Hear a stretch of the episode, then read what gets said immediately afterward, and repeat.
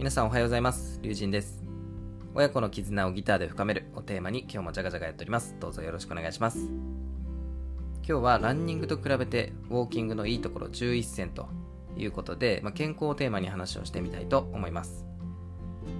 運動をしなきゃいけないのは分かってるけどなかなか続かないとかどうせ歩くだけじゃダメなんでしょうとかあまりきつい運動はやりたくないなという、まあ、そんな悩みや疑問について一緒に考えていきます。僕は2018年11月から2年以上月100キロ以上のランニングを続けてきました。これはね結構立派な運動習慣だと思いますけどあの結構大変なことなんですよ。ただ2021年2月あることをきっかけに僕はランナーからウォーカーに転身しました。そのきっかけについてはまた改めてあの喋ることとしまして今日はそんなランニングを極めてきた僕がウォーキングのいいところをね11個も、えー、紹介していきたいと思います。はい、結構多いですけどね、えー、順番にやっていきたいと思います。まず最初に結論から申し上げると、ランニングと比べてウォーキングのいいところ11選、これを並べていきますと、えー、続けやすい、冬は汗かかない、思考がすっきり、死亡率が下がる、ストレッチいらず、雨が降っても大丈夫、スマホ操作できる、自己肯定感上がる、適度な負荷がかかる。終了後食べ過ぎない。気軽にスタートできる。というね11個のメリットを挙げさせていただきました、まあ、これをね具体的に、1個ずつ掘り下げていきたいというふうに思います。まず最初続けやすいですね。これはね考えるまでもありませんけどもランニングはしんどいですよね。でもウォーキングならっていうことで、まあ、僕はね今毎日ウォーキングを取り入れています。ランニングをしていた時っていうのはどんなにこう頻度を上げたとしても多くてもね、やっぱ週に4回ぐらいですね。習慣化の基本っていうのはやっぱりね、頻度なんですよね。なので、毎日できるウォーキングの方が続けやすいっていうのもね、理にかなってるなというふうに思います。続いて、冬は汗かかないですね。これね、あの、ランニングをすると、その後のシャワーまで必ずセットになるんですよ。特に朝走った場合って、シャワーまで浴びると朝のその貴重な時間っていうのが削られてしまいます。まあ、もちろんそのシャワーが気持ちいいっていうのはよくわかるんですけどもこのねシャワーの時間を短縮できるという観点からメリットにね挙げてみました。続いて思考がすっきりですね。特にこれは朝のウォーキングで実感できますね。僕は毎朝30分のウォーキングの中でこう思考を整理しています。具体的に言えばその思いついたことを Twitter の下書きにバンバン打ち込んでいくって感じなんですよ。本当に思いついたことをとりあえず打ち込むというのをやってるんですが、まあ、その上であの広がりそうな内容については後で清書したりとか、まあ、そのままねネタを寝かしておこうっていうふうに考えることもあります、まあ、こうやって頭の中を空っぽにする勢いで思いついた言葉をバンバンこう吐き出していくとおのずとね思考がすっきりするのですごくこれはおすすめですね。続いて死亡率が下がるということですね。これは、まあ、最近の研究によれば週6キロから8キロ程度のジョギングで死亡率を30%下げるということが示されています。これはね、あのライフスパンという本にも載っておりました。でこれって実はその、まあ、ジョギングって言ってるので、ウォーキング唯一のメリットではないんですけども、まあ、何よりもその続けられるような適度な運動が大事だよっていうことになりますね。ま、もちろんそのランニング、ジョギングをね、がっつりやってる人を無理やりウォーキングしろとはあの絶対に言いません。これから運動しようというあなたにとってはウォーキングがいいんじゃないでしょうかということですね。はい、続いてストレッチいらずということですが、これもね、あの走ろうと思うとそれなりにストレッチが必要ですよね。僕はだいたい5分から10分程度は準備運動を取り入れていましたけども、ウォーキングならね、あの適当に歩き出して大丈夫なんですよ。あの歩きながら体を伸ばしていけばいいので、このストレッチの時間も短縮できるっていうのはすごくいいですね。続いて雨が降っても大丈夫ということなんですがこれもまあ人によるとは思いますけど多少の雨でもそんなに気になりません風がなければもう別に傘さして歩いてもいいですしまあ、レインコートを着て歩くって言っても、まあ、問題はありませんのでこのね天候に大きく左右されないっていうのは習慣化の上ですごく大切なことだなというふうに身をもって感じております。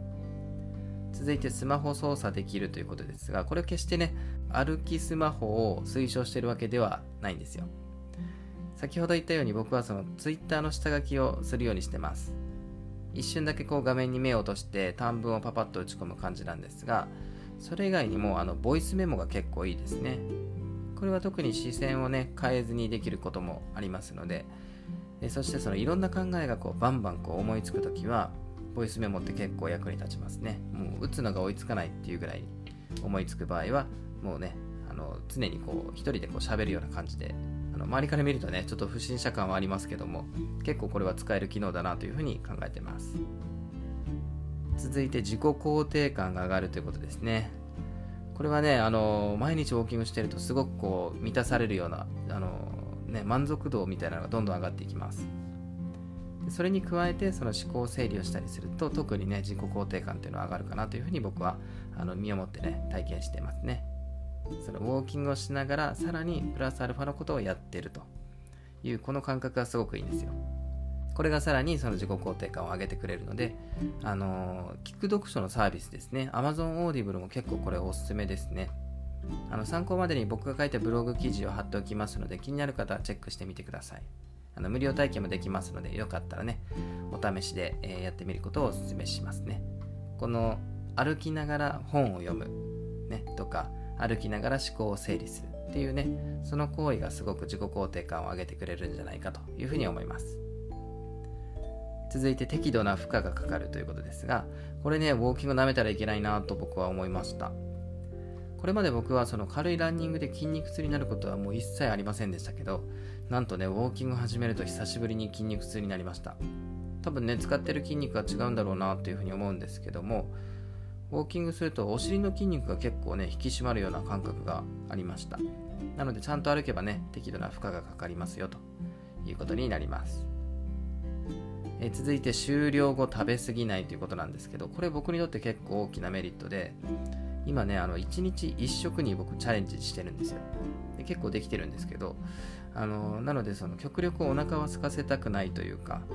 あまりこの運動による消費カロリーを増やしたくないっていうふうに思ってるんですよね。ランニングの後ってどうしてもねお腹が空いてたくさんご飯を食べたくなるんですけどウォーキングならねその点が問題ないのですごくね気に入ってるところになります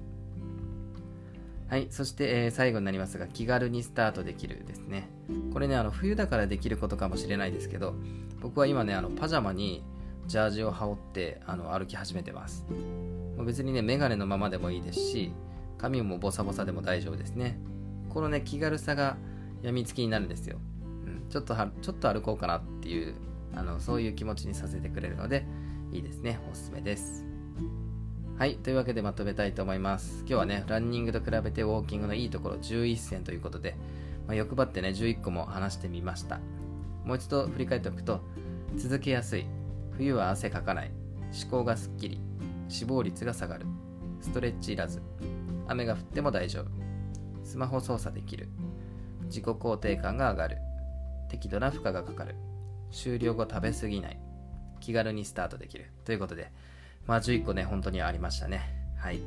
で僕はそのランニングからウォーキングに切り替えてすごくね満足してるんですよ。だからぜひねこれからあの運動習慣を身につけたいというあなたはまずはねウォーキングから始めてみませんかと。えー、いうことでこの辺で終わりにしたいと思います。